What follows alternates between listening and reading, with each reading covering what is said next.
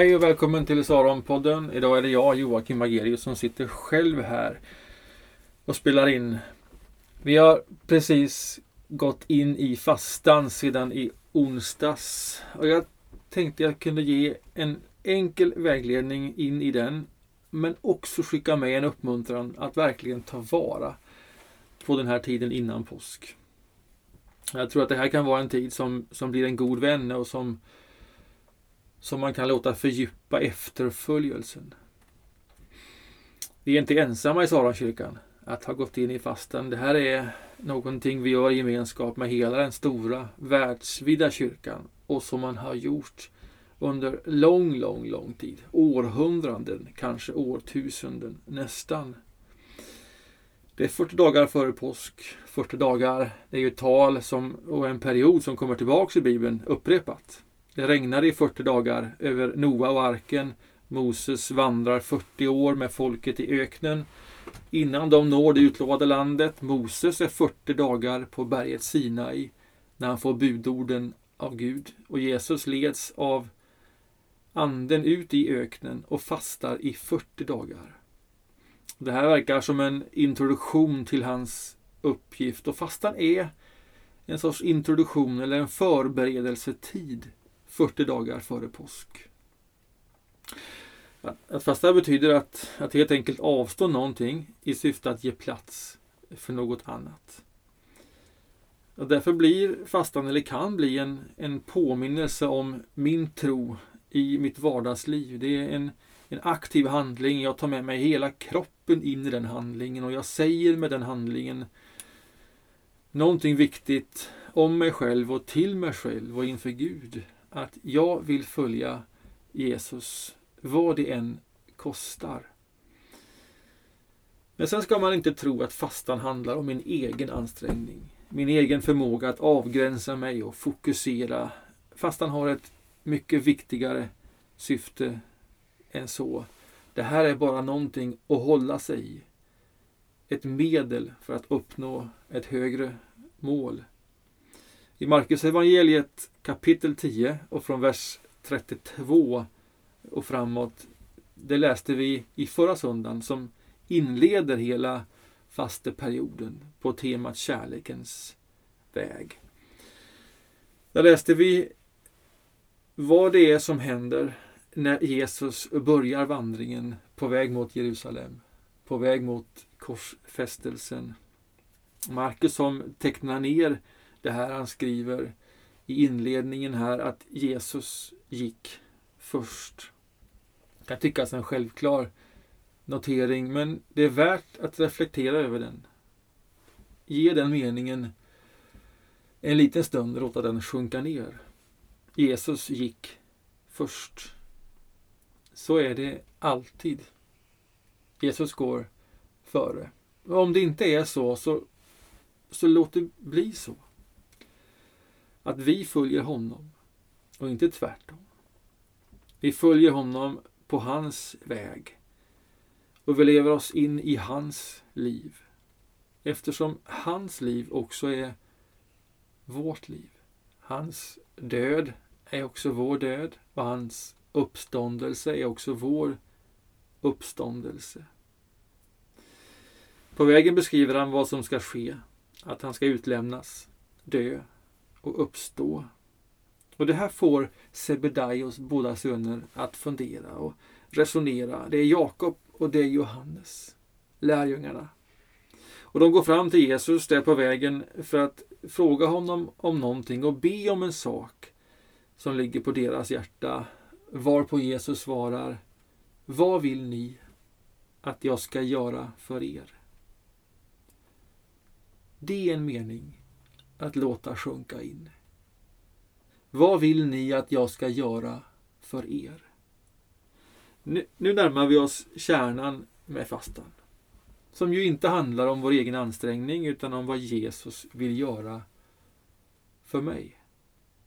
Det är ju det jag bereder rum för i mitt liv genom att avstå från någonting. Och jag vill under den här perioden, de här 40 dagarna som vi nu finns i, uppmuntrar dig att svara på Jesus fråga. Vad vill du att Jesus ska göra för dig? Låt det bli den viktigaste frågan under fastan. Låt den följa dig under de här dagarna och sätt dina egna ord på det. Var rak och var uppriktig och uttryck din egen längtan. Gör det i dialog, i ett samtal. Rikta orden till Jesus.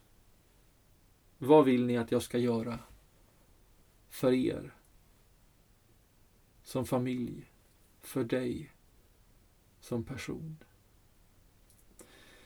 Den som nu räknar dagarna fram till påsk märker att det, det, är, det är inte 40 dagar. Även om vi säger det. Och det är för att söndagarna inte räknas eftersom söndagarna alltid är uppståndelsens dag. Den dagen som Jesus uppstår.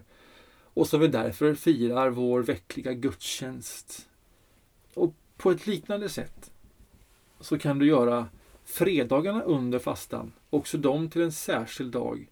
Därför att fredagen är också i någon mening, ja, man kan göra dem under den här perioden till en långfredag.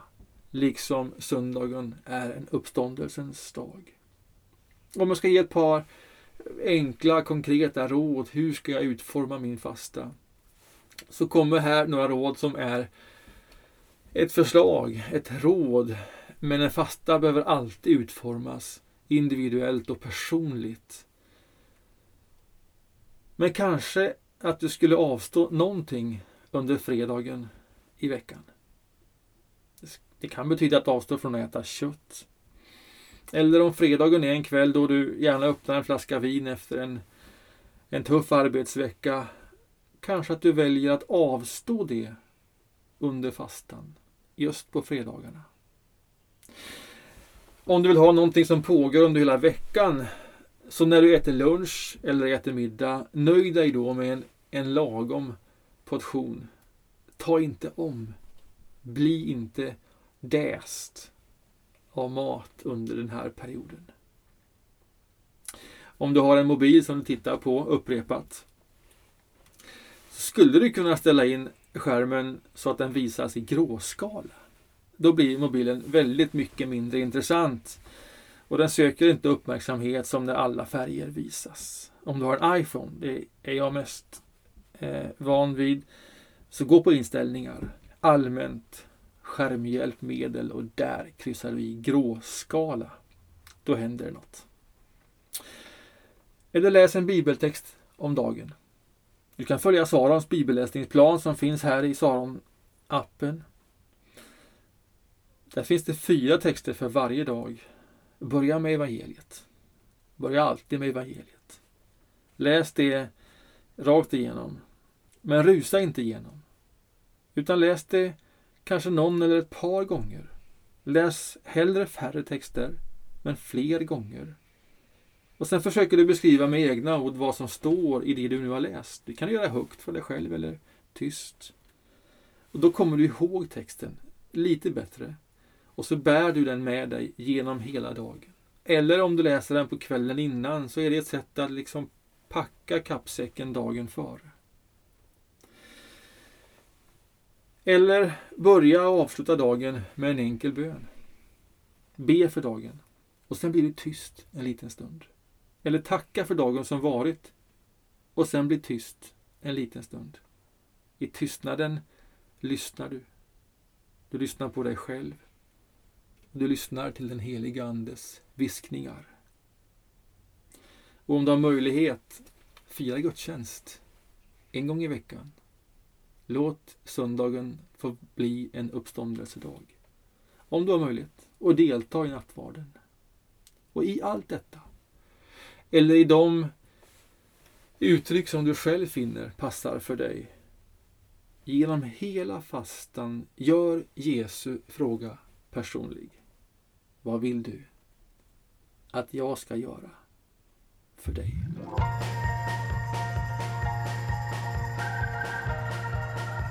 Saronpodden produceras av Saronkyrkan i Göteborg.